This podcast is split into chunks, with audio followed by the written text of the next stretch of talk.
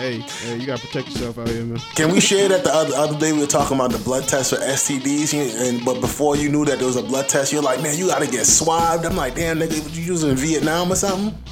That was on the podcast. Oh, we said that on the podcast? Yeah, that was last episode. It was a while ago. That was weeks ago, man. I was partying. Yo, that shit was gangsta. I was like, yo, you don't know about no blood test? Your doctor's been doing you dirty. You're like, is there not an easier way? And your doctor's like, no. Pull it out. Pull it out.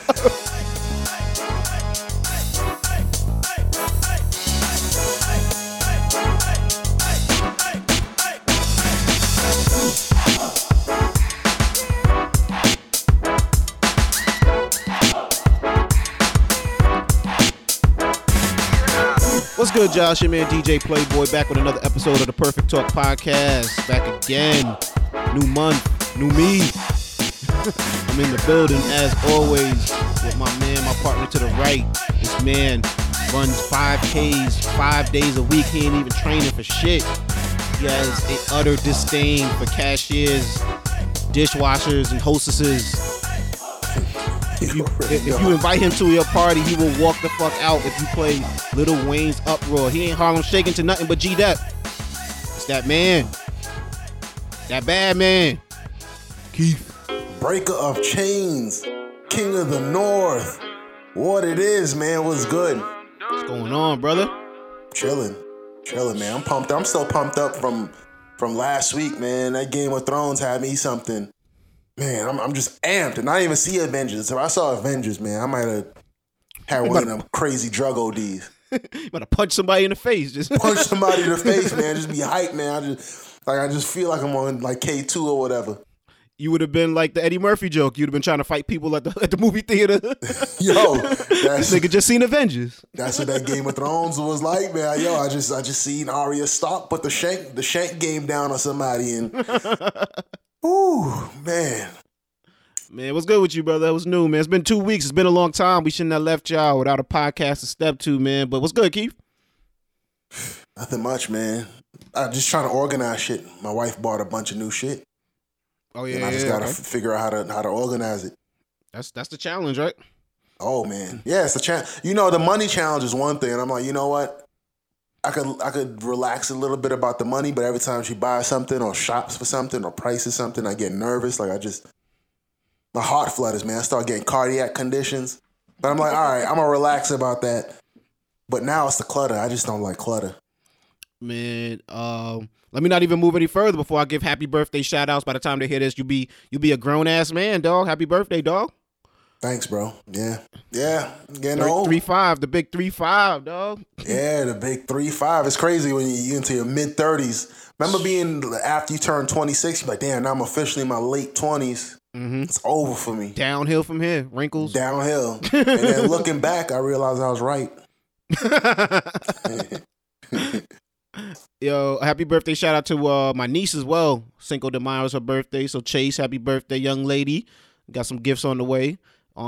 May's a big month too for birthdays, man. I got coworker, a bunch of people, man, having birthdays, so it's big, man. It's big around here. And it's funny, my birthday's at the end of the month, so I got a little bit of time.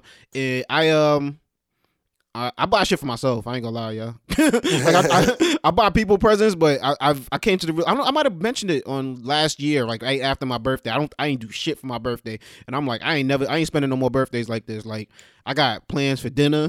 I don't know if it's gonna be the night of my birthday because my birthday's literally on Memorial Day. But I got plans for dinner. I got plans for just shit I want to get for myself. And, you already planned it? Yeah, I've been planning it, dog. Been planning. I've been spending the works. You know what I mean? Because I just was felt like I was like, bro, you only live one life. There's people that don't get another year. Or they didn't see past 2018. You here just letting birthdays pass by? Woe is me. Nah, you know what I'm saying? I'm like, fuck it. I'm sure people gonna do shit for me, but I'm like, man, put it like this: if nobody does shit for me, I'm doing shit for myself. Right. You know what I mean? So that's a good way to go about it, man.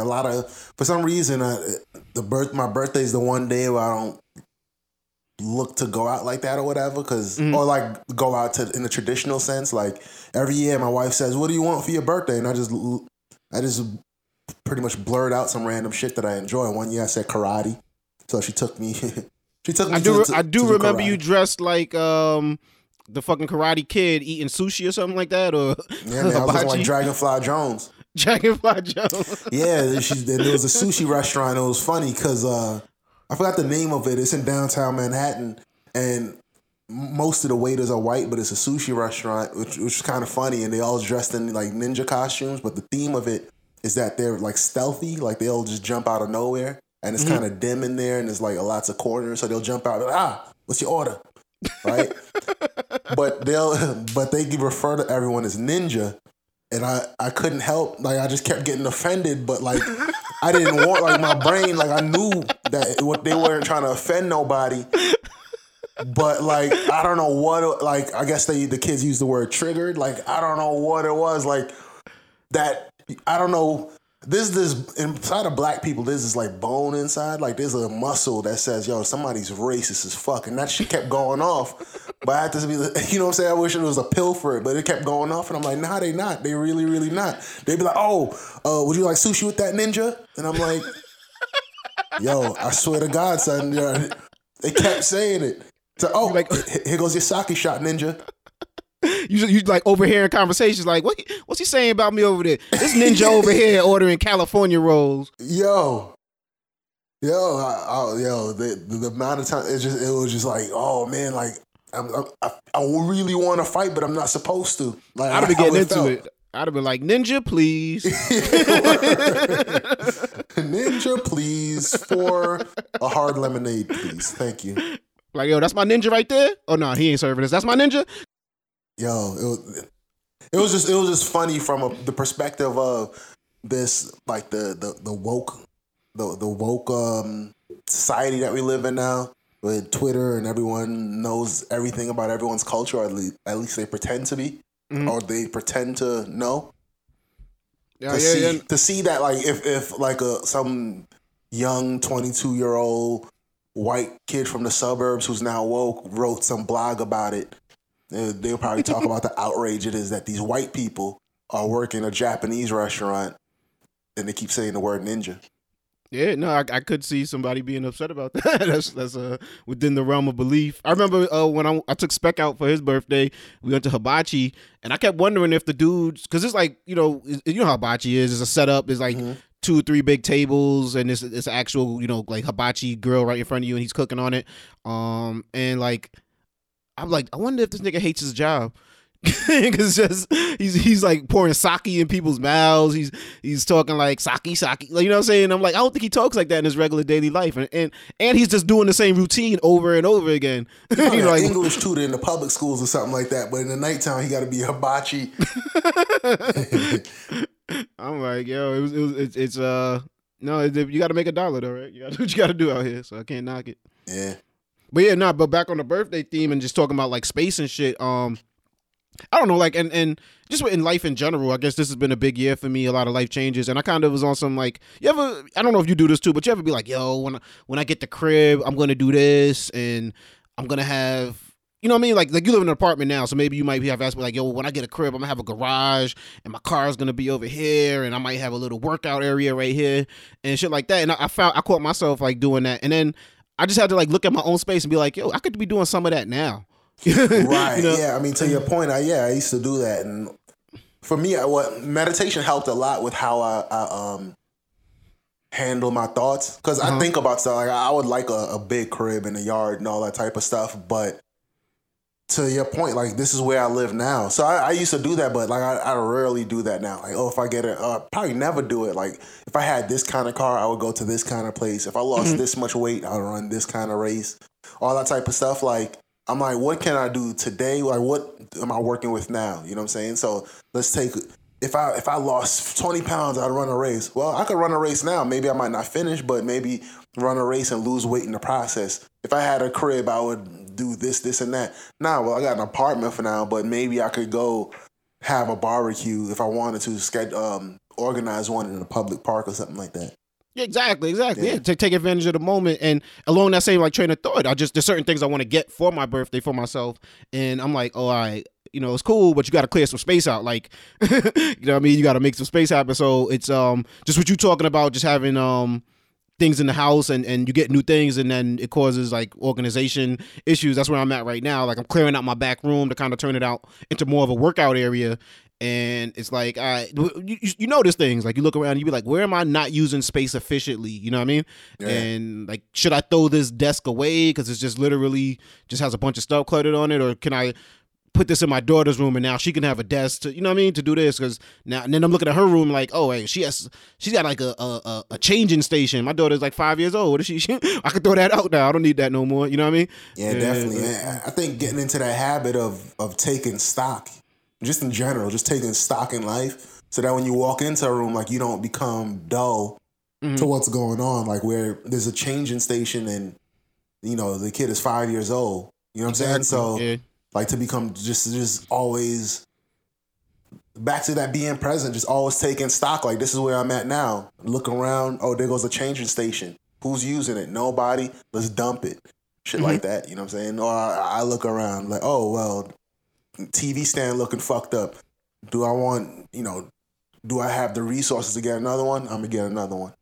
Yeah. And it's, I don't know if it's like a spiritual thing with just the months changing and, you know, they call it spring cleaning, but like, you know, the seasons change. Winter's kind of dull. We live in the Northeast. Winter's kind of dull, and then the seasons are changing. You start wanting to change some things up. You start wanting to spring clean your life, your body, everything. So it's like, yeah, I think I'm just at that phase right now where I've actually already started the process. Like, my living room, I was looking at it, like, just going through some of my old pictures and just little things that I've done in my living room. It looks totally different than it did a couple months ago. So I'm gonna keep the theme going. By the time my birthday hits, I'm hopefully I'll have a couple things in the crib, additions, you know, just things that'll just make me happy on the inside. So happy birthday to you, man. Got something on the way from your boy, and look forward to it. Yeah, man, let's get it in. What else is new, man? NBA playoffs, you been keeping up with that? Yeah, I'm tired as hell right now. I was watching that quadruple overtime, Portland and Denver. When did it end? What time? Oh man, it ended like 2-3 a.m. About 2 a.m. Eastern. Okay, I could have caught the end of it then. I could have caught the end of it. Damn, I had no idea that game was still going on. Who won? Portland won. It was Dame time.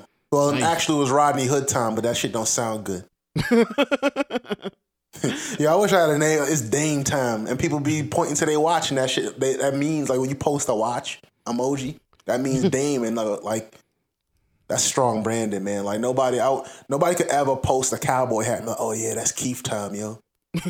Well, remember Isaiah Thomas, not the younger one. He a couple years ago when his shit was popping, he used to, because his initials are IT, so he'd be like, it's time. He used to point to his watch and all that. But I mean, I know he's sitting somewhere like, damn, this nigga Dame done stole my shit. Yeah, nah, because I didn't even know that shit existed. Dame time is for real because LeBron posts that shit. LeBron, like Dame, like when Dame flamed up Paul George, the LeBron just put a watch. Now, that's the equivalent. That's like a birth certificate. Like, that's like, it's official now. Like, it's real. Yeah. LeBron did you got the juice now. Yeah, it's like a marriage certificate. In fact, like, yeah, y'all been dating for 10 years, but no certificate. Fuck that. You're not getting his assets when he dies. LeBron put that stamp on it. That's what's up, man. Shit. What else is going on? You said Game of Thrones last week was big. Avengers came out, one of the biggest movie debut of all time. 3-4 hours in a theater? I can't do it, man. I'm gonna wait till that come out. Yeah, I can't. I haven't seen too many long movies. Someone took me to see Titanic when I was young, and I was like, and surprisingly, it was good. Like, I thought, I was like, man, I have to sit through this fucking movie, and I'm like, all right, this shit kind of interesting. It took a while for the action to start, but I can't. When this boat gonna crash? But I can't imagine sitting. That's a long time. But I'm gonna go through all the. I'm gonna get when I get the time in my life, y'all. I'm gonna actually go through and watch the whole Avengers saga from Civil War and what is it, Infinity War, I wouldn't even bother. You're not gonna do it. It's all. It's a matter of when you take the time, man. The time is there already in your life. That's true. I'm gonna watch Black Panther at least. I'm gonna watch that. I own that shit. Yeah, man. You can't pronounce black names already. You gotta at least give something back to the community. Watch Black Panther. It's like black homework. You gotta watch Black Panther, Get Out, and well, of course, Menace and Boys and Friday. I've been catching up on Insecure, so shout out to me, my black card. Yeah. I'm almost done with the... keyword catching up, but nah, that's it. I'll give you that. Almost done. The Shy. It's funny. Oh yeah, the Shy's out there. You told me that Atlanta, we was talking in the pre-show, Atlanta's been on hiatus, so I might take some time and actually stream this. Because I watched most of the first season. I don't even think I finished the first season, but I might just try to catch up with that, because I like that show. It was cool. Yeah, it's funny in a different kind of way. You're like, yeah, Atlanta's all right. It ain't no Will and Grace, though. No, I like Donald Glover. His whole, just everything that he does is just, it's different. You know what I'm saying? He got a movie on Netflix with Rihanna. I mean, on Amazon Prime with Rihanna. Is that? I thought it was like a music video. That's a full movie? Yeah, I think it's like a musical-ish kind of thing. I didn't finish it. I saw like the first 20 minutes. I got to finish it. It looks pretty interesting, though. Creative dude, man. I like everything that he's a part of. Since the 30 Rock days, Community, even all that stuff. So yeah, I liked him before when he was doing sketch videos on YouTube, and people ain't know what YouTube was. He had some funny shit. He's on the grind, man. Him in a sketch group, yeah. What else is new, man? What else is going on? It's May. It's a new season. Life is going on. Let's see. What's going on in the world? I seen something this week that kind of caught my eye. See if you heard about it. This is a dress code. A dress code is it's something that we got to discuss as black people, right? Dress codes, they use that to to hold us down. I can't front, man. Like going to the nightclubs, dress codes, and I understand it. I used to DJ in nightclubs, you know what I'm saying? So you see a lot of fights. I don't, in my experience, I don't think too many fights started over clothing, but I understand why the people who run these places feel like, all right, well, if we tell people they can't wear this or they can't wear that, that may be less, you know what I mean? Less influential to starting a fight. So I understand it at all. And I hate it. What do you mean by that? If they wear this and that, it'll be less influential to starting a fight. So like, if you're not familiar with the culture, like me, for instance, where I've grown up in my little corner of the world, I've never seen someone get into a fight over fitted hats. Me personally. Mm-hmm. But maybe if I was from Chicago, you know what I'm saying? Or where I hear rap songs and stories that wearing your hat a certain way represents a certain set, you know what I mean? Mm-hmm. So I can see why, if you're not familiar with exactly the culture, you'll just be, all right, well, no hats at all. Or you hear about these, I think we discussed it on the show before, how certain shopping malls or won't allow you to wear jeans that are sagging. Like, nothing's really going to come from your jeans sagging like that, but maybe them not being familiar with the culture, like, oh, well, his jeans are sagging because he's shoplifting. You know, something stupid like that. So I, when it comes to nightclubs and things like that, and I understand you have a one bad altercation at a nightclub, it could tarnish your image forever. So you're like, all right, I know there's certain spots up here that you know for a fact that you got to go dressed really nice because you're not even going to get in. You know what I mean? You can't even think about wearing a fitted hat. You know what I mean? So, It trickles down. There's schools have it. Shopping malls, like I said earlier, have it. Things like that. And I don't like it because I feel like a lot of it's targeted towards us as black men and just black people in general. But there's a school in, I want to say Houston. I could be wrong about that, but I want to say Houston. That's James Madison High School, and had an issue. A mother was trying to actually enroll her student there, and she showed up wearing...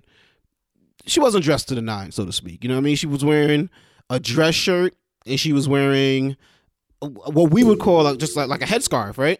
You know what I mean? Like, I have a sister. She's, she wears sometimes scarves on her head, head wrap, you know what I mean? Whatever you want to call it. So she was denied entry. They were like, nah, you can't enroll your kid in here today. Like, it's not, you can't just show up like this. Right. Now, it's funny because we sometimes make fun of it, but you know how people... digest the news nowadays. So like, I thought the issue was with the t-shirt dress. I'm like, yeah, man, you can't just be leaving your crib in some big old t-shirt thinking you could just, drop your kid off to school. You know what I mean? That's inappropriate. Come to find out, doing more research into the story, getting ready to discuss it, that this school has enforced a dress code, and it had nothing to do with the t-shirt dress, actually. They were more concerned with what was on her head. That she was wearing the scarf on her head. Silk bonnets. Correct. And the principal, let me get her name right. Carlotta Outley Brown, decided to enforce a dress code stating that there's going to be a ban on satin caps and bonnets, shower caps, and hair rollers. So, like, I was lost on that because I don't see the point. You know what I mean? I feel like that's kind of discriminatory. You know what I mean? Yeah. Like, and Carlotta Brown happens to be African American herself. She is, yeah, she is, and definitely, and you know what I mean. I don't necessarily think she's wrong. I think the intention of it is right. You know what I mean? Like, I drop my daughter off to school every day, and I don't just show up looking any old way. You know what I'm saying? Like, you know what I mean? I make myself, if I'm gonna put on a pair of sweats, I make sure they're not dirty. You know what I'm saying? I make sure they don't look like pajamas. You know what I mean? I look presentable because you never know. You might have to stop and talk to the principal for something. I might have to talk to one of her teachers. I'm not trying to just look like a ragamuffin and then have people you know what I mean? Take a prejudice of me and now I'll put that on my daughter. You know what I mean? Project that on my daughter. So it sounds like the essence of this dress code thing. Like you're with it to some extent. But you find it discriminatory. So like, I guess, yeah, help me work through how you feel about that. I honestly, if it would have been like, if the dress code would have been like, yo, you can't wear these big ass t-shirts with some short shorts. You know what I mean? You can't be coming up here looking, you know what I mean? Like, you know, we're in a trust. You can't be coming up here looking like hoochies and scallywags. Yeah. And, you know what I mean? Ragamuffins and ruffians, basically. You know what I'm saying? Yeah, they want you to wear the Gucci's, not the hoochies.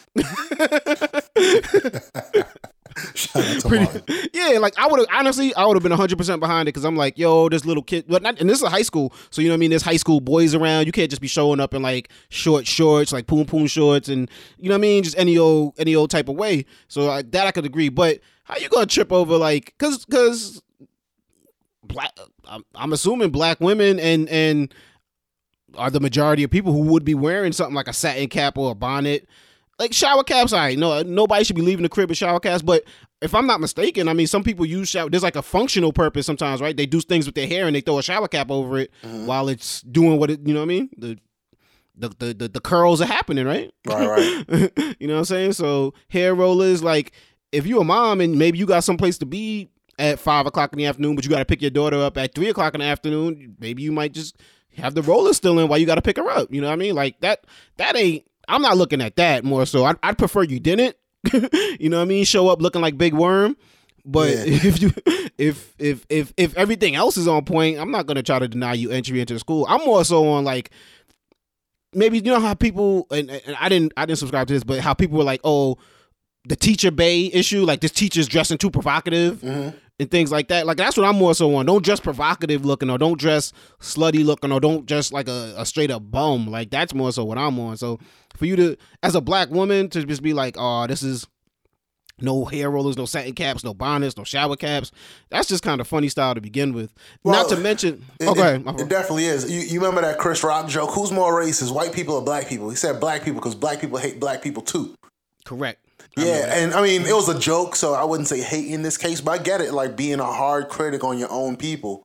You know what I'm saying? I mean, but being a principal, I think that you'd have a bit more savvy or a bit more couth in rolling this kind of thing out, because clearly it's target. Once you throw in, matter of fact, if she kept the same exact thing but just left out silk bonnets, like everything would be cool.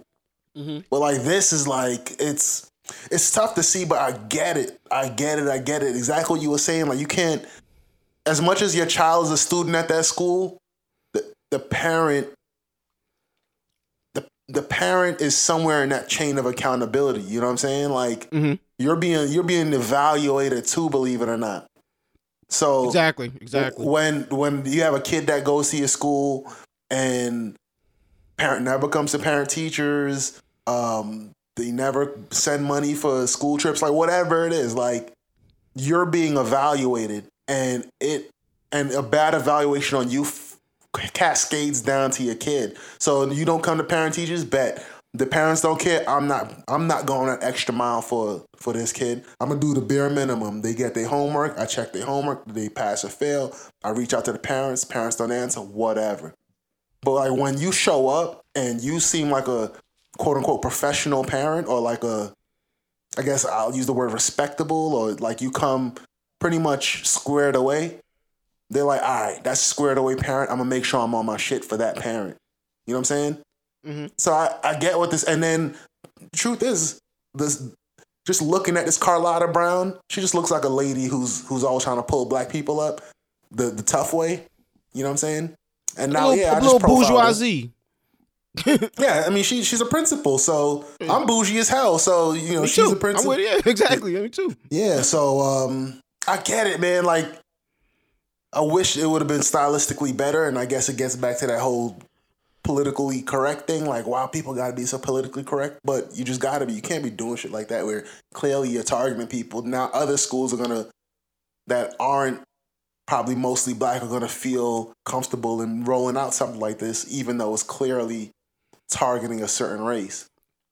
And also, she released this dress code in the form of a note sent home. So, you know what I mean? Like, just she typed up paper sent home with the students, or given to the parents as they came to the school, which it leaves things up to interpretation. Now, if there was not to say that all the parents would have showed up, but if there was some type of parent meeting, you know what I mean? Right. And she expressed how she felt and why she feels this and why she thinks it's important. I think it would have been, like you said, the delivery would have been a little bit better, and she would have been able to, perhaps, even though they might be her own personal beliefs of how people should show up when they come as a parent, it would have been like, all right, I kind of see where she's coming from. Maybe a little bit more sympathy to her wishes, but right, to have it, it feels targeted that you deny this mother one day, and then the next day you're dropping a notice home with the kids saying that parents can't do this, parents can't do that, and but all the things you're saying they can't do was pretty much how that mother showed up the day before. Right. You know what I mean? So, no, you bring up essentially what Carlotta Brown did was the Suge Knight shit, where it's like, if you don't want no parents showing up with their leggings, showing up with their soap bonnets, they come to James Madison. Pretty much, yeah. Nah, yeah. And you knew it was targeted at, pretty much, basically. Yeah. But no, you bring up a good point by saying that parents are evaluated by the teachers and the staff, because it's funny, like I was at the last parent teacher conference, and halfway through the school year, my daughter got a new teacher. And it was, so this is my first parent teacher conference with her, but the second one in total. And it's funny, like I'm sitting down and I'm talking to her, and she's like, yeah, you know, we've all discussed it too, and we all think you're doing a great job. And I'm kind of like, oh, you know, when you got like a head scratch moment, like, yeah. I am doing a great job, but it's like, I was like, what are y'all discussing? Mm-hmm. Like, you know what I'm saying? What is, because my kid shows up looking halfway decent half the time, you know what I'm saying? Like, I don't get, like, what am I doing? That's a great, like, I wasn't offended by it, but I kind of was. Well, they're rating you. I mean, it matters to them that you're doing a great job. So yeah. Now, it's, in this case, it's not pass or fail, right? You're doing a great job or you're not doing a great job. It's like, you're doing a great job or I don't give a fuck. So it's just pass. It's exactly, you either pass the test or I don't give a fuck about you. I mean, that's essentially what it is, because they can't say fail, I'm going to kick the kid out because the parent sucks or whatever. But if you pass, like they say, I like him, I think he's doing a good job, or I always see him around. Mm-hmm. Like that makes them, listen, I used to work in the hospital, right? And you get patients who come in, some of them you never see their family around. Never see them around. But then there are patients who their family is always around. They're saying hi. Sometimes the family brings candies or little cakes or pastries or drinks or gifts or greeting cards or whatever. And the family is always asking questions. Even if the family is annoying, right? You see the mm-hmm. nurses step up for that family. You see even the nurse manager get involved. Everybody who walks into that room is on top of their game. You know what I'm saying? People who walk, every healthcare practitioner walk into that room, right before they walk into the room, they make sure they flip through textbooks to make sure they do everything right for that patient. Mm. It's just because seeing that presence, it's like, yo, this person's, people care for this person. So you know what? I'm stepping up. This, in theory, you treat everyone exactly the same, but the average person, it just doesn't work out that way. Yeah, no. And I know where it comes from, too, as a single father. People say that to me all the time. Like, I think what you're doing is awesome. Right. And I'm like, what do you want me to do? Just leave my daughter on the stairs of a fire station? Like, you know what I'm saying? Like, yeah, like, what do y'all expect me to? No, but I know where it comes from. Like, I'm the stereotype of being a single parent, but I'm the positive version of it. Mm-hmm. I'm the one taking care of my daughter all the time, and so I know where it comes from. But people say that to me all the time, to the point it's like, all right, I get it. Like, thank you. You know what I'm saying? I feel where it comes from. So I don't get offended to it, but I'm also like, I'm doing what a parent's supposed to do. Like, this is how I always envisioned being as a parent, and it goes back to the dress code thing. Like, I couldn't imagine showing up not looking halfway decent for my daughter. You know what I mean? And by I mean, I'm not wearing slacks and iron shirts. It's fucking 8 o'clock in the morning. I'm wearing, you know what I mean, a fucking sweatshirt and a, you know, like a sweatsuit, but at least I'm making sure it looks halfway decent. I'm not make sure it's clean. It ain't stains on it. It's not wrinkled. Your shoes are fairly clean. Might be color coordinated with the shoe. You know what I'm saying? Right, like put a little bit of thought into it. But and also in this principal Carlotta Brown's defense, there's also a dress code for the students, where students can't wear hoodies, flip-flops, or low-hanging pants, you know, is included in things that are banned in the dress code, which I'm kind of like, hoodies? Like, where did we reach the point where kids can't wear hoodies? Yeah, that's definitely racially coded stuff, man. Like, they sell it in stores, I buy it, and I wear it like it's a sweatshirt. So bro, they gave us, hoodies is a thing. On the football team, they gave us hoodies. Like, hoodies was part of, like, the, you know what I mean, the practice gear. Right. Like, you know what I'm saying? Like, what do we do? Like, how do we reach the point in America where, you know what I mean, kids can't wear hood? Like, and this is in the southern region of the country, which maybe the weather doesn't get as cold where you need it. But, like, it's just like, come on, man. Hoodies? Like, nah. Silk bonnets and hoodies. You know what time it is, man. That's just all race talk. Older black people, man, they racist as hell, man. My parents are getting older, so I'm like, I got to deal with all this racism, man. Just in my own Thanksgiving, just gotta deal with people talking racist stuff. It gets exhausting. I mean, it's your family and shit, but man, these people raised me. But older black people racist as fuck. It's funny you say that, because I haven't spoken personally to Carlotta or watched you know, her speak on the subject, but I could see it coming from a place of like, I could be dressing like this too, but I don't. You know what I'm saying? I make myself look presentable. I get up and I do this, and if I can do it, you can do it as well. You know, that's the thought behind it. But everyone doesn't. You know, in a perfect world, we would all be the same, but that exists in white culture also. You know, not all white parents show up to school looking presentable, as you know what I mean. Not all Asian parents or Hispanic parents. It's something that exists in our community. And on one hand, I could say like, well, Carlotta should have sympathy for the people that look like her but don't necessarily think like her. But it's something that occurs in all the races in across the country. You know what I mean? Part of that is the fact that you know as a black person that you have to be twice as good. Mm-hmm. And people in older generations, it's even magnified. They may have to be 3-4 times as good just to be in a comparable position as their non-black counterparts. So I see what, because there's this thing called respectability politics. And I don't know if you ever heard of it, but like Bill Cosby was big on it. Like, pull up your pants and take care of your kids, and just talking about all these stereotypes and telling you just basically not to do it. Be respectable, you know, treat your women good and stop treating them bad. All this stuff. And Bill Cosby, lots of older black people do it, but Bill Cosby was the most famous. And he was pretty much talking down people. And Obama did it the other day where he's like, yeah, why? If you really got money, you don't need to be in a video twerking with a bunch of girls. I'm like, take it easy, Obama. Like, not every dude wants to twerk in a video with girls. You know what I'm saying? Mm-hmm. So that respectability politics, I see that she's very much steeped in that. And it's not something, respectability politics is this unique exotic thing. Like, it's very much present in our world with, you know, black people telling other black people, pull up your pants. Or even back in the 90s, black people supported all that tough on crime stuff because they saw other black kids committing crimes.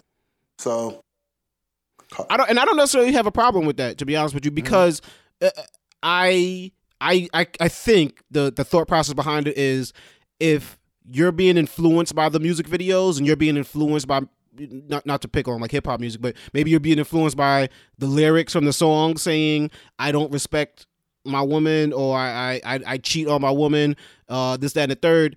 It's it's just another voice saying the opposite. You know what I mean? So it's like, as much advertising as you have for the quote unquote negative, here's some advertising for the positive to counter that. So I kind of see where it comes from, but I can also see where people are offended by it, where they're like, who are you to talk to me like this?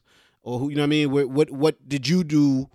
Why do you think you're better than, it's like a why do you better than me type of thought process, you know what I mean? Right, and that's like, the thing about respectability politics that I don't like. And like you see Ta-Nehisi Coates write about his views against respectability politics, and the way, the reason I don't like it is because it's too simplistic.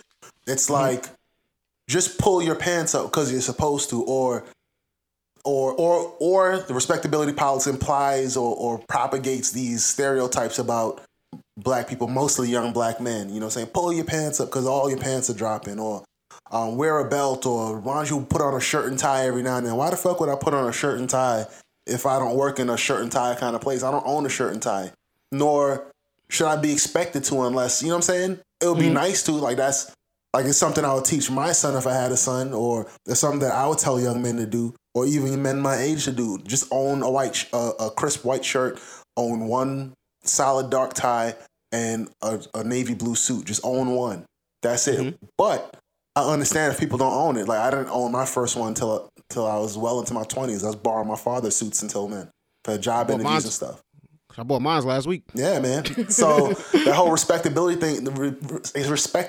thing, basically what they're telling you is to live like people were living in my time, but people were fucked up in your time too. You know what I'm saying? Maybe bonnets weren't popular, but you were wearing, you know, silk scarves or stockings on your head and all that type of shit, and wearing curlers out of the house. And it's looking down on people, and, you know, and what makes it more hurtful, I don't know if it makes it worse, but it does make it more hurtful, that it's people that look kind of like you, just and I myself struggle with it in an internal struggle, because I like to look presentable, but, you know what I mean, I don't wear my jeans sagging, but sometimes if I wear joggers, you know what I mean, you know how joggers are, you gotta sag them a little bit for them to look comfortable, for them to feel comfortable, you know what I mean? Yeah, so it's like, I'll catch myself sometimes like, damn, I'm kind of sagging kind of hard right now. I should probably pull up my joggers. You know what I'm saying? So, but I know personally, like, I wouldn't walk around at work, my place of work, with my pants sagging. It's the same thing with the N-word. I don't.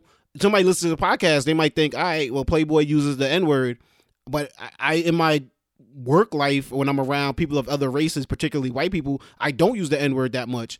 I don't know if that makes me positive or negative, you know what I'm saying? Some people could look at that like, oh, you're being fake because you're around whitey, and some and other argument for that is, well, I don't want to use that word because I don't want to perpetuate a belief that they could be comfortable around that word and they can use it, you know what I mean? Yeah. And then I don't want to have a conversation of, well, I can use that word but you can't use that, you know what I mean? That to me is an ignorant conversation in itself, over the N-word of all things, you know what I'm saying? Ain't there that story about that dude who like a baseball player or something who used the N-word? Yeah. You killed my segue. you so it's all good. Faster, man. That's all good. I was building it up. But that brings us to the next subject of about like 2 weeks ago, there was a Major League Baseball player that was suspended for a game and also fined. He was a gentleman by the name of Tim Anderson was fined and suspended for using the N-word during an altercation. It wasn't an actual fight, so they didn't fully like throw blows. But you know how like in baseball, sometimes everybody gets up in everybody's faces and they clear the bench. You know, it's known as a skirmish. Basically, Tim was at bat. He had people give y'all some background. Tim was at bat and he hit the ball. It was a home run. Now in baseball culture, some people think it's cool to celebrate with a bat flip. You know what I mean? They're in the minority. The old guard and the traditional people like feel like when you do a bat flip, you're showboating on the opponents, which I still don't see the problem with it. You know what I mean? Hispanic baseball culture, they do that. In Japanese baseball culture, they bat flip the shit out of that bat. They throw that shit up in the sky like a motherfucker. But you know what I mean? Old school, the American pastime baseball, they consider that as you showboating on the opponent. So next time Tim was up at bat, they decided to hit him with a pitch, which is, I think, even is the dumbest thing. That like, yo, you showboated on me, so now I'm gonna throw a lethal weapon at you and hit your body with it 100 miles an hour. But so basically they hit him with a pitch, and that started the fight. During the skirmish, Tim referred to pitcher Brad Kelly as a weak ass nigga. Now, Tim Anderson is black. His name, you know, you might not know that from his name, but Tim Anderson is a black guy. Brad Keller is Caucasian. Brad Keller is Puerto Rican or something. And MLB decided to fine and suspend Tim Anderson for his conduct after benches cleared, but didn't really give much explanation, but essentially because he used that word, the N-word. Now, they started a debate on, wait, hold on, we could suspend African-American players for using the N-word nowadays? And, you know, that put me at my own, in my own little, like, thought process of, well, damn, when I thought Tim Anderson was white, I definitely would have been like suspending for using the N-word. But now that I know he's a black guy, it's like, can you really? But then he didn't use it like, yo, my nigga, you just hit a home run. That's what's up, nigga. It was more so like used after, you know, an insult, so to speak, right. Or used so like you a bitch ass nigga, you know what I'm saying? Yeah. Like that doesn't feel nice when someone calls you that. So it left me like, it was a catch-22. I was like, damn, I guess you gotta suspend him, right? Because what's good for the goose is good for the gander. If Tim was a white guy, I'd be like, yo, he should have played baseball ever again. You know what I mean? Like, but so I don't know if I can stand here and say, all right, give him a pass because he's a black guy. And it also leads to like, yo, should we really be using that word? And around other races at that, if we're gonna have that double standard for it, you know what I mean? How you feel about that though?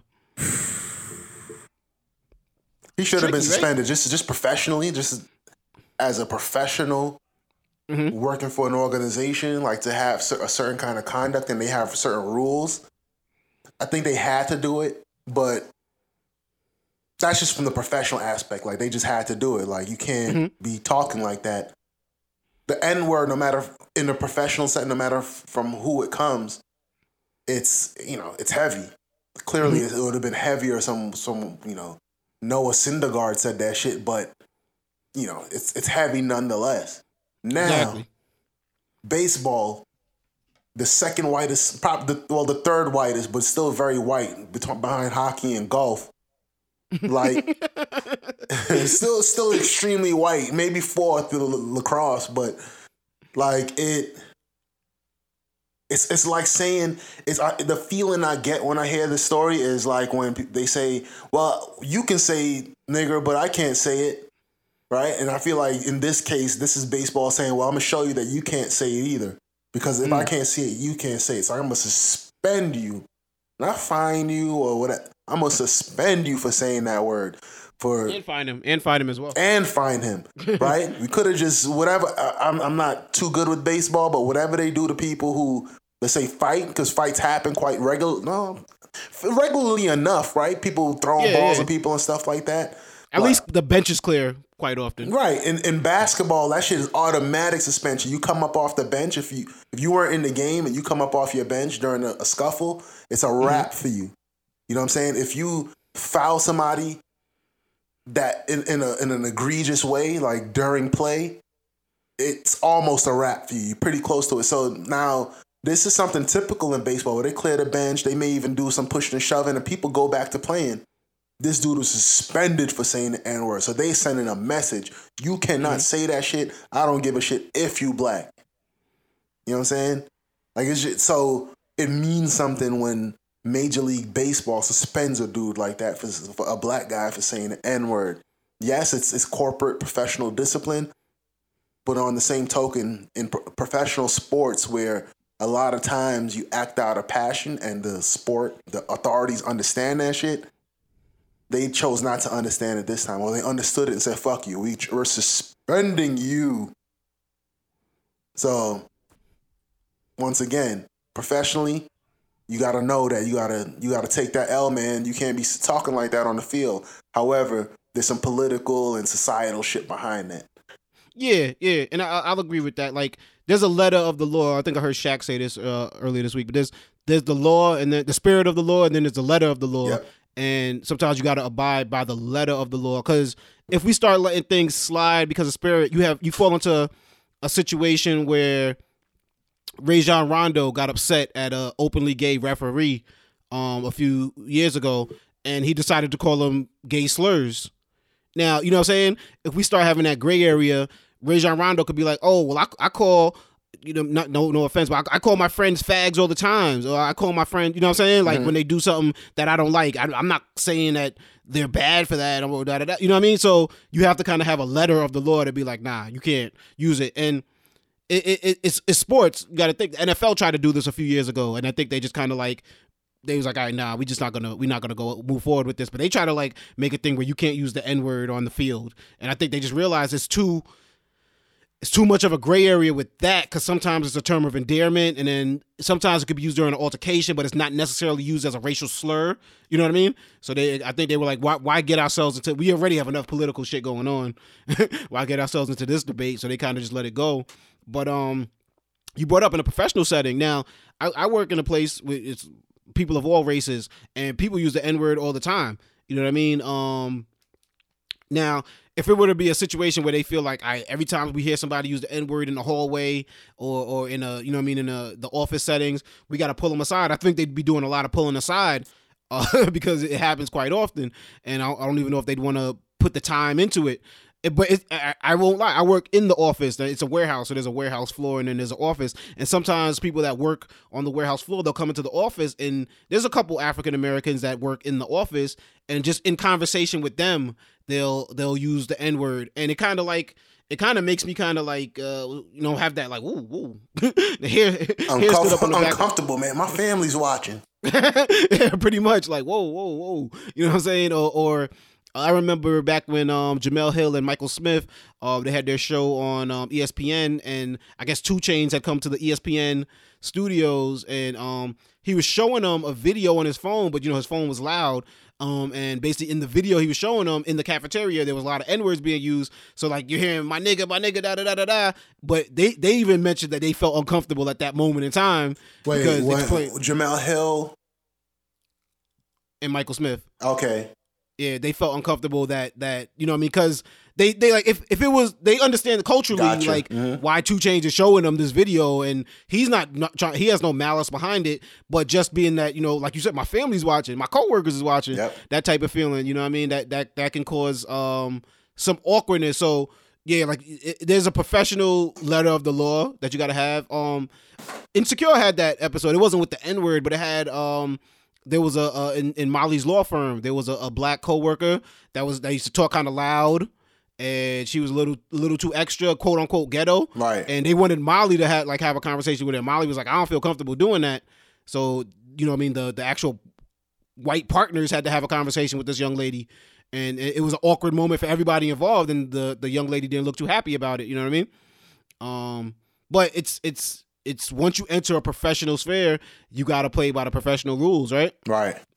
Like you can't. So I don't agree that MLB would do this, but however, I'm one that say if Brad Keller would have called Tim Anderson a weak ass N-word with the hard ER at the end, I definitely would be up there protesting that he needs to be suspended for more than one game. So I guess I got to agree that Tim Anderson, you got to get the suspension too, dog. Like, you know what I mean? Like, it's there's not to say that things aren't left to interpretation. Like if the term was he was congratulating somebody, he was like, yo, this is my nigga right here, and maybe he did that and cameras picked it up and things heard, I could see that being a little bit more forgivable, and maybe one of those things where you kind of had to have a warning type of situation, like, yo, you can't use that in front of the cameras. Right. I know you didn't mean it as a racial slur, but there are people listening, and it could be left to interpretation. But when you're using it in an altercation and things like that, there gotta be some type of repercussion to that. So yeah, man, that spirit is what's about, just to tie it into the last topic of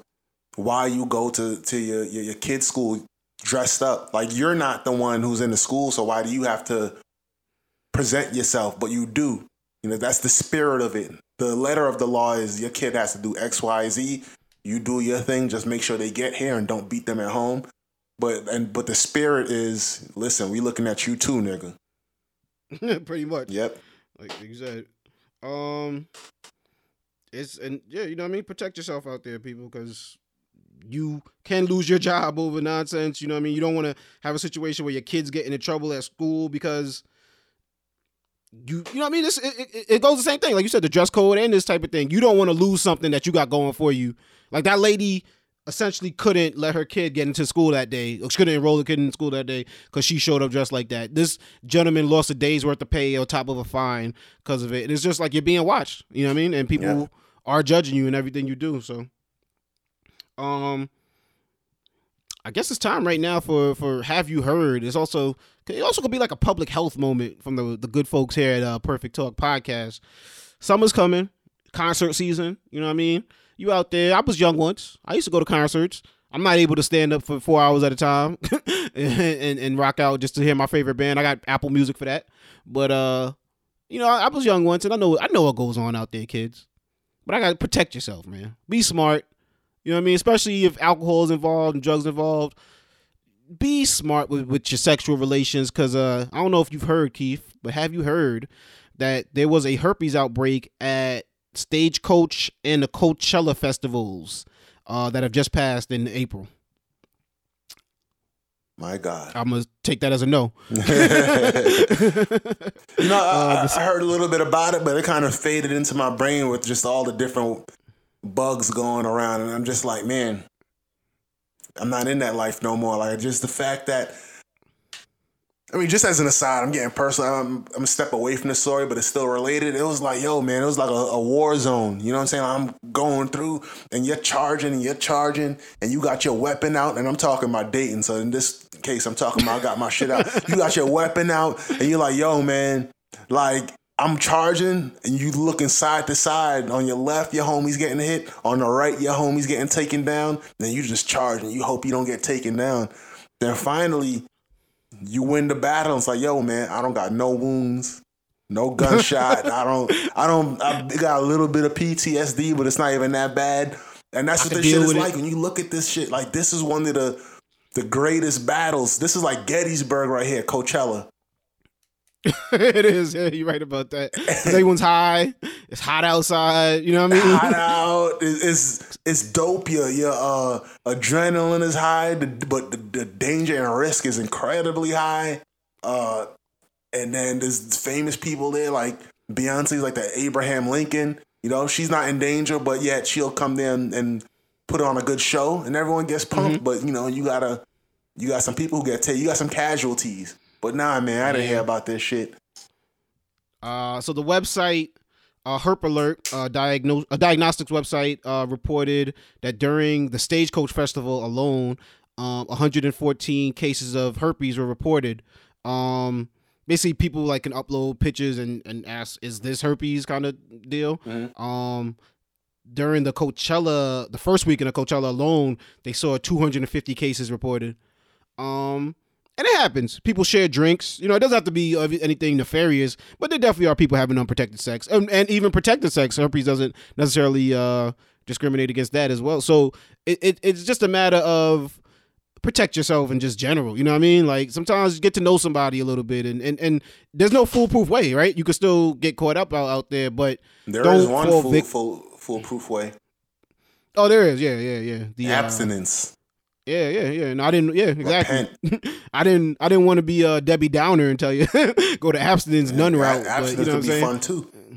Yeah, no, it could be, and especially with the internet, how it is nowadays. Sheesh.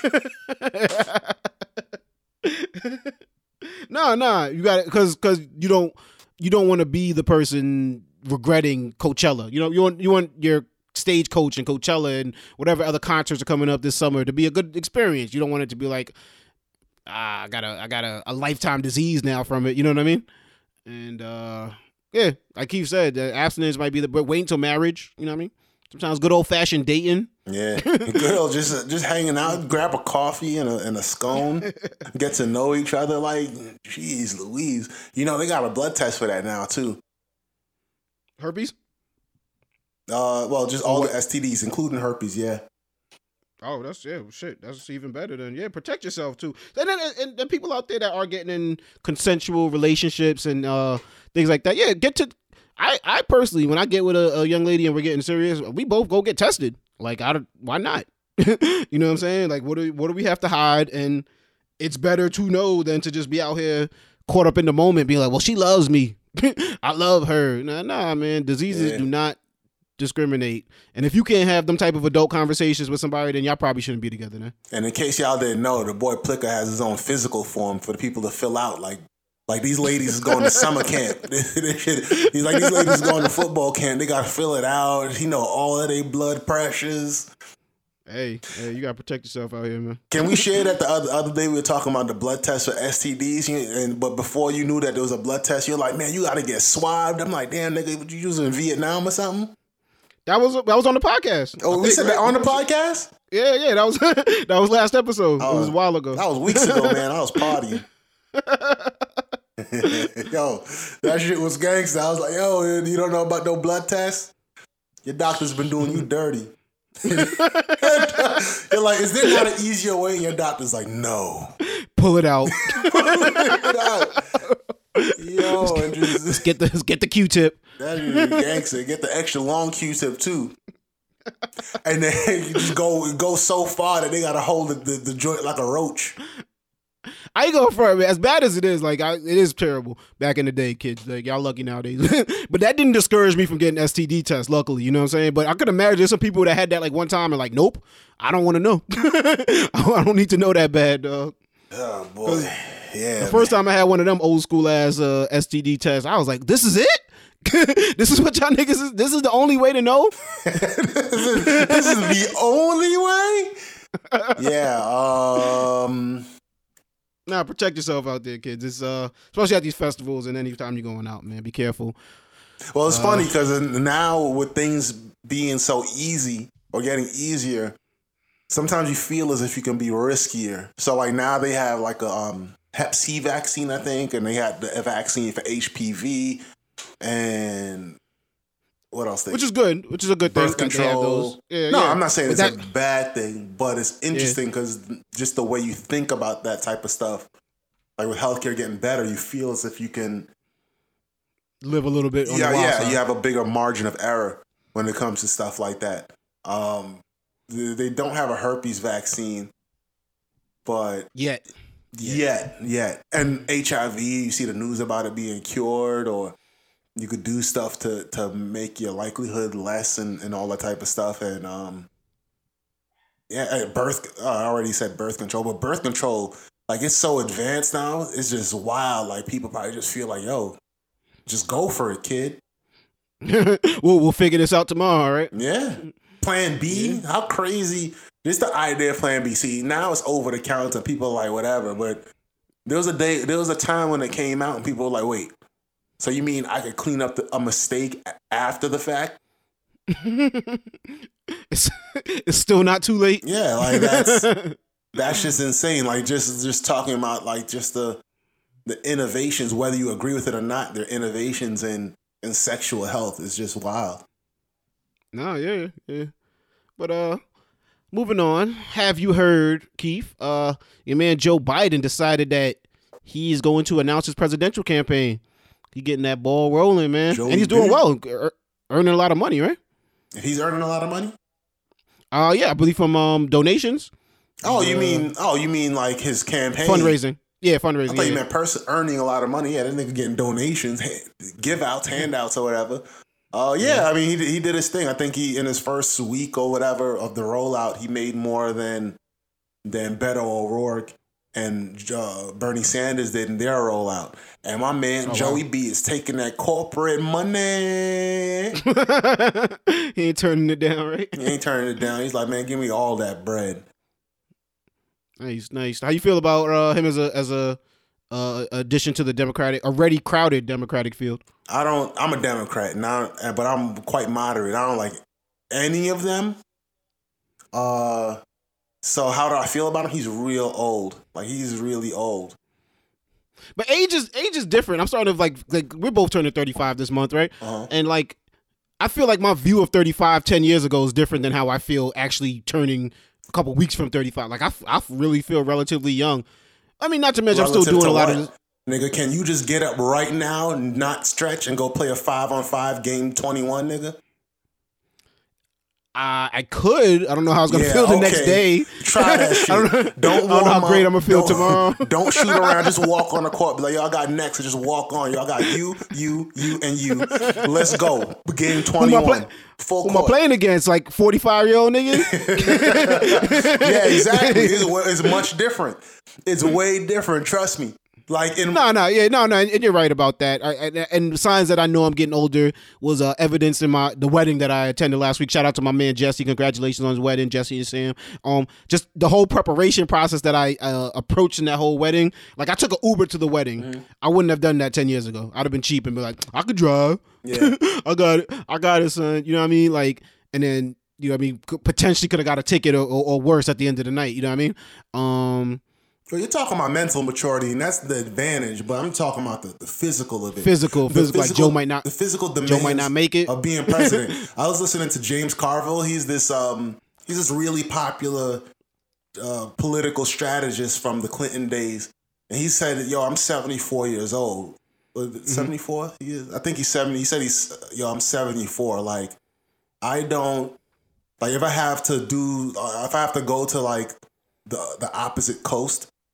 To do some talk, I make sure I get there. Like back in the day, I might be able to get there the night before. Now I get there 2 days in advance, just so my body, like, you know what I'm saying. Now you talking about campaigning for president, or you got to do back to backs. You in Iowa and doing some morning rally, and then you in New York City in the evening to do a television show. Then the following morning at 6 a.m., you doing some LA show, and you're 70. I think Joe Biden's something like 76 right now. Then he gets sworn in. How old is Trump? Trump is like 72. 72, okay. You know what I'm saying? Like, and Trump is not working 72. Like, you know what I'm saying? Like, he worked in a small office, not like, you know, like his life. A lot of golf playing that keeps you young. You know, like it's sports, like as much people can get, clown it. When you get 60, 70 years old, that's some pretty good exercise. You walking all over the links like that. Well, mm-hmm. Unless you take the cart everywhere, but still, you know what I'm saying. But he's old as fuck too. But when he's done with this presidency, he'll be 70. But like I don't know, something like let's say he only does one term, he'll be like 73 or something like that. If he does all 8 years, he'll be like somewhere in his late 70s.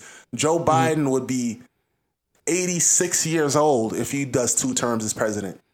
80 goddamn 6. John McCain, I don't think he made it to 86. He definitely didn't make it to 90. Imagine. Yeah. You know what I'm saying? Like he's really old, and who knows what could happen. This dude John Singleton just passed away from a stroke. Like rest in peace, yeah. Rest in peace, John Singleton, man. Stroke, and that's the silent killer. Like that's like just like that's crazy. You know what I'm saying? Like Lyndon Johnson died 4 years after he left office, and he wasn't. I don't think he was as old as Joe Biden. Shit, fuck. I'm blanking on the name. Dylan McKay from 90210. Luke Perry. Was that same thing? Right? That was a heart attack, right? No, he had a stroke. Stroke. Yeah. Imagine. Yeah. Like just like that. Like Joe Biden already had I think he had an aneurysm. He got it treated, but like if they didn't find that, who knows? Like, you know what I'm saying? But basically, he's old, man. This nigga's, if God forbid something happening, like, just take that off the table. He lives a nice, healthy life. He's still old to wake up at 4 or 5 in the morning to make some speech because you did some crazy foreign operation. Like, let's say when Obama killed Osama. Mm-hmm. The dude told jokes at night, then early the next morning. Well, matter of fact, through the night, he's looking at the operation. Then it succeeded. Then he addressed the nation on it. Yeah. Saying Joe ain't going to be able to stay up? He will. I could barely stay up to finish some Golden State Warrior games. Right, so exactly. You might be right. And you're not even 35 yet. Joe Biden's in his late 70s. Just imagine. You know what I'm saying? Like that. The entire country is not as understanding as a girl that you can't perform with. They're not going to be like, it's okay. It happens to all of us at some point. It's okay. No. It's okay. Let's just watch TV. No one's going to say that to him. He's the president. I'm tired, babe. Well, you know, best of luck, Joe. We'll see how it works. I didn't finish. So my fault. Oh, my bad. My bad. I was being real long-winded. I love his policies for the most part. He could be a little bit more progressive, but everyone's talking about all the progressive stuff, and I don't know if they really believe it. I think they're just signing on to shit. Medicare for All? Sure, why not? Green New Deal? Sure, why not? All right, how you gonna do it? I don't know. This nigga Bernie said it. Come on now. You gotta have some depth to him. Bernie got to be older than Joe, right? Bernie's, I think he's a bit older than Joe. Imagine. So Bernie, I mean, I just don't like his policies. I'll be honest with you. I'm essentially, when you look at my voter profile, I'm a suburban white man. So, okay. So, like, I don't like his policies, but yeah, he's older than Joe. Yeah, I mean, he just before you even get to the age, I don't like that, but. Mm-hmm. And then basically everyone looks, the policies is like Bernie Sanders, and then anybody whose policies is kind of like closer to the center, like it's kind of only Mayor Pete. He's cool, I guess. And then there's that dude Beto O'Rourke. He's a goofball. You're not a fan? I was a fan, but then I realized, yo, this dude he's a mumble rapper. Like, the flow is nice. The flow is fun. But I was like, hold up. But wait, he ain't saying nothing. He's rapping Uproar? He's the Uproar. He will get on stage. What up, though? What up, though? Reparations? That's what's up, though. 5, 4, 3, 2. Where my votes go? Where my votes go? Medicare for all, though.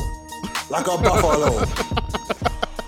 Come on, man. Like, he's not saying nothing. But yeah, that's all. I don't like going too long about politics. We ain't about that life.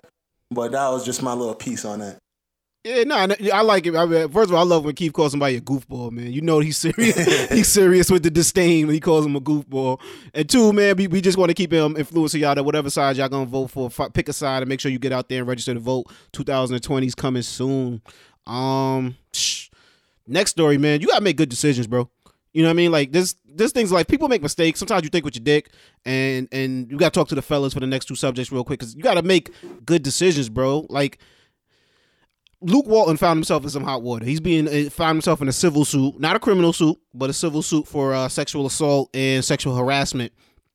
And it really just goes to show you, you got to make good decisions. Like, Luke Walton, I know him from being a coach. We know him as being Bill Walton's son. We know him from winning like a championship, but he won 1 or 2 with Kobe. But he won with Kobe. Yeah. Kind of, he seems like a mild-mannered dude, and it's hard to like. It's hard when these people find themselves in these Me Too situations, because you try to base their public persona on, oh wow, did they really do that in the moment? Like Matt Lauer, right? Like Matt Lauer's mad cool, you know what I'm saying? On TV like, oh, and damn. Stuff, yeah. Exactly. I mean, and then you hear the story, like damn, savage. Pepe Le Pew out here. Yo, that dude is real Pepe Le Pew. But yeah, but like I said, it's a he say, she say situation at the moment. Basically, Luke Walton's being accused by TV reporter Kelly Tennant and author as well. Kelly Tennant, she alleges that during a visit to Luke Walton's hotel room to drop her, a copy of her book, The Transition, to Luke as a thank you for writing the foreword, Luke invited her to his room. She initially just planned on showing up and dropping it to him, you know, in front of the hotel. He convinced her to park the car, she alleges, and then come and talk to him inside. This is when he was coaching the Golden State Warriors. He stated that he didn't want any of the other players to see him for whatever reason, so he said we should go to his room. She was a little reluctant. He said, you got nothing to worry about. You know, it's me. This is Lukey, baby. Yeah. Ain't got nothing to worry about. So, she went up to his room. She said at that point, once in his room, his demeanor changed, and he forced himself upon her, forcibly kissing her, forcing her on the bed, groping her, her genitals, breasts, things like that. She eventually got him to let go. At which point, he grabbed her again, embraced her, and forced her to kiss him again. And then after that, she was able to escape his grasp and leave the hotel. She also states that after that, having to see him as a coach of the Lakers, that he would harass her and forcibly hug her, make comments to her, kind of as a way of instilling his dominance over her and basically saying, you know, I can touch you whenever I want, type of thing. This is what she alleges. That's her characterization of it. Correct. Yeah. Mm-hmm.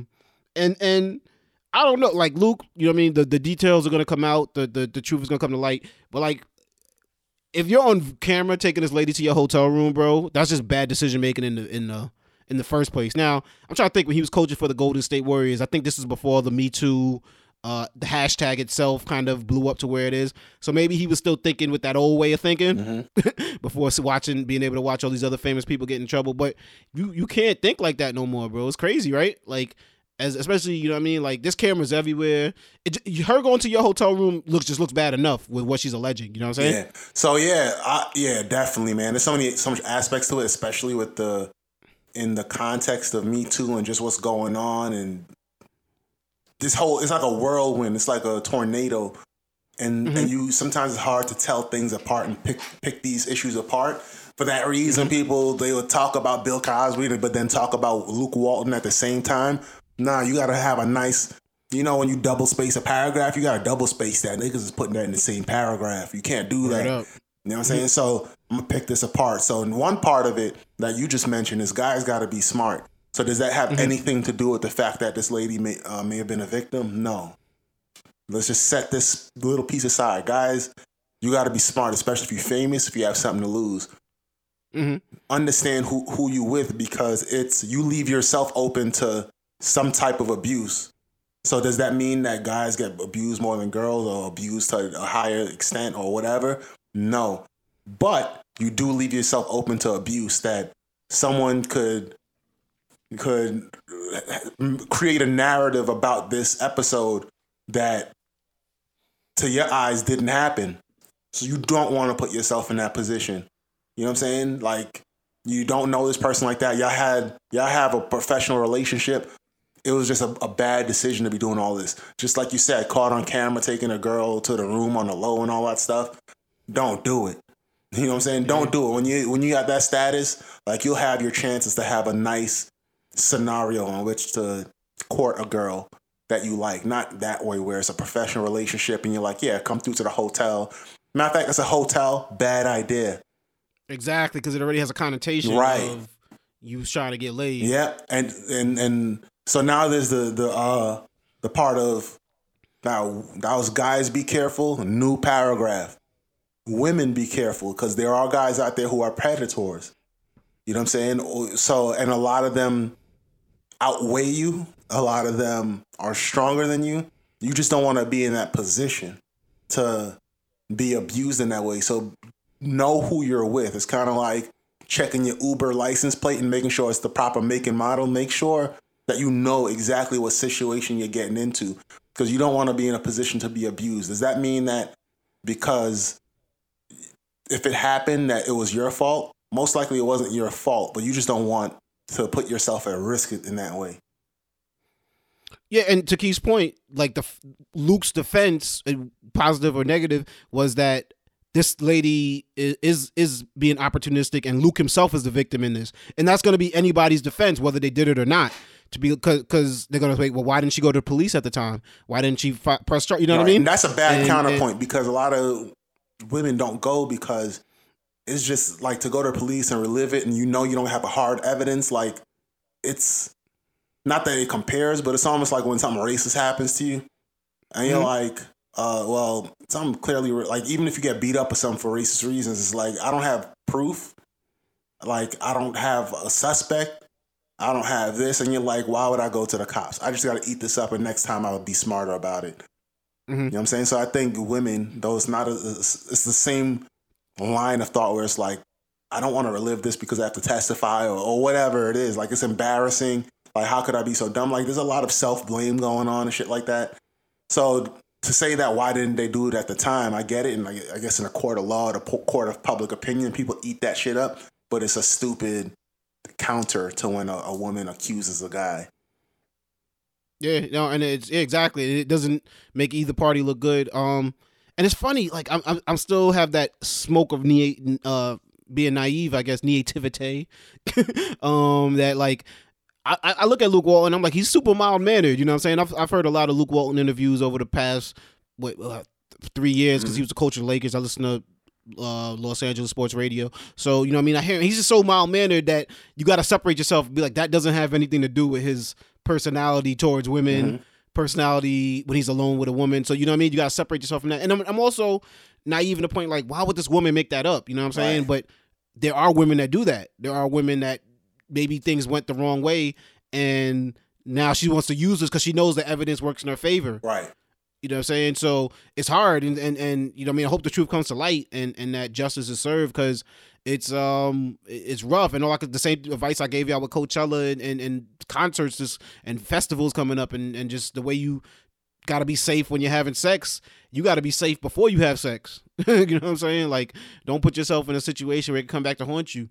Like, you know what's crazy too? Like I don't you know, in my younger days I dabbled with marijuana, or you know what I mean, you'd get drunk with a girl, you'd be like, a girl's coming over your crib, we'll smoke, or we'll drink, right? Right. And it's like nowadays you kind of don't even want to do that, because it's like, bro, you don't want to get too blasted, and then it's a situation where she might say something happened and you don't got full recollection of the moment. You know what I mean? Nor should you. Like, nor should you put yourself in that position where you're drinking that much. Like, you know, get some Bacardi coolers or something like that. Yeah, something yeah, like that. Yeah, I guess like you shouldn't be, like, your intention shouldn't be to get intoxicated with somebody to loosen them up. If anything, if you yourself want to loosen up, have that for yourself. Mm-hmm. And like, even, but like, to my point, you still got to be, because you want to have as much recollection of the moment too. You know what I'm saying? You don't want to be in a situation where you're like, damn, I kind of blacked out for a little bit. I couldn't tell y'all. You know what I'm saying? I couldn't tell y'all if what she's saying is true or false. I don't really, you know what I mean? Yeah. You want to be able to defend yourself in these situations, because as friendly and as fun as these situations seem in the moment, they can turn the completely opposite way. You know what I mean? Yeah. I mean, a lot of older people who come from a different generation, like, man, this is bullshit, and it's taking the fun out of things or whatever. And it's not my place to say whether it's right or wrong, but I can tell you that it's here. Like, this is where we live. This is where we're at. So you have to be more conscious of this stuff. You know what I'm saying? But having relations with a wasted person or whatever, just don't do it. It was wrong back then. Like, don't get it twisted. Like, it was wrong back then. But like, now, just really, really do not do it. And in our final story, man, saying along the same themes of good decision making, bro, I gotta just bring up my Melky Cabrera. For y'all who don't know out there, Melky Cabrera, he plays baseball. He's very rich. That's all you need to know about Melky Cabrera. That's the sports news you need to know about him. What Melky Cabrera did is he got married, has a family, but then also decided to have a mistress and have a family with that mistress. And that's proven to be very expensive for Melky right now. His mistress in 2017 decided that she wanted to sue him for child support, stating that her children should be able to live the same lifestyle as the children that he has in his marriage. There was an 18-month suit in court that occurred, and the judge came to a decision. Now, once again, I'm gonna let you know, Melky Cabrera is not a poor man. Melky Cabrera makes $30 million a year, and I don't. This is the thing I don't know, how much he was taking care of his mistress. He states that, you know, he used to fly her around the country to see his games. She denies that. She also lives in $1 million house, which I'm not sure if Miguel Cabrera is his full name, helped her pay for that or not, but what I've learned from my own experiences in family court, that sometimes things tend to be a little bit skewed towards the women because of situations like this, where a man might decide that he just doesn't want anything to do with you anymore, and now you're left with two kids and to support on your own. And I don't agree with how severe his quote unquote punishment is. I don't know if you call it a punishment or just what he has to take care of his responsibilities, but. You honestly, you made your bed. You got to lay in it, dog. You know what I'm saying? It goes back to making good decisions. Like, you decided to get married. You know what I mean? You decided to have a mistress. You decided to have kids with that mistress. So, you know what I mean? Now you got to take the consequences that comes with it. And those consequences are, he has to pay. Let me make sure I get this lady's name correct, because I don't want to say it incorrectly. Belkis Rodriguez. He has to pay Miss Rodriguez $20,000 a month in child support.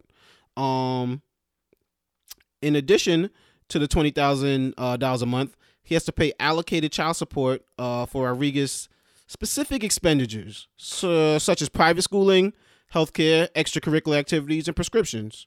When these expenses occur, mom sends a bill to Cabrera, which is, you know, he's an athlete. That's not out the norm.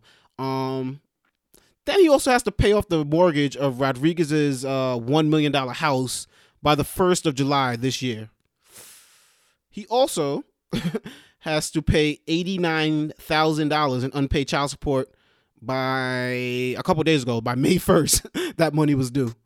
He has to provide the children with unblocked annual passes to Walt Disney World, Universal Studios, SeaWorld, and the Orlando Science Center. And then he also has to pay her attorney fees of $50,000 for the 18-month court case that has occurred. That's a lot. That's $20,000, which the mom can spend as she sees fit on top of the child support. That's it's a lot, bro. Yeah. I'm gonna just read this quote from Franklin J. Ocean. Now he says, "Now your baby mama ain't so vicious. All she want is her picket fence. And you protest and you picket sign, but them courts won't side with you. They won't let you fly solo." There it is, solo. Man. Oh, listen. I mean, it's harsh, but you know what you was doing. A mistress with a wife on the side. You know what I'm saying? Like, and he'll, after all that money he gives up, he'll be okay. Like, he won't, maybe the car won't be as nice.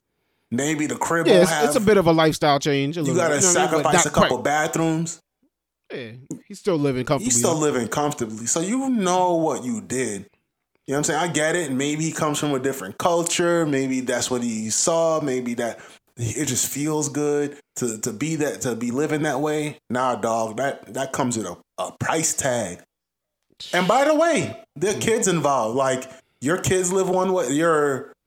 I don't know how you term it. Like, your legal marriage kids. Yeah, I guess your primary family lives a certain way, and those kids live a certain way. The rest of your kids can't.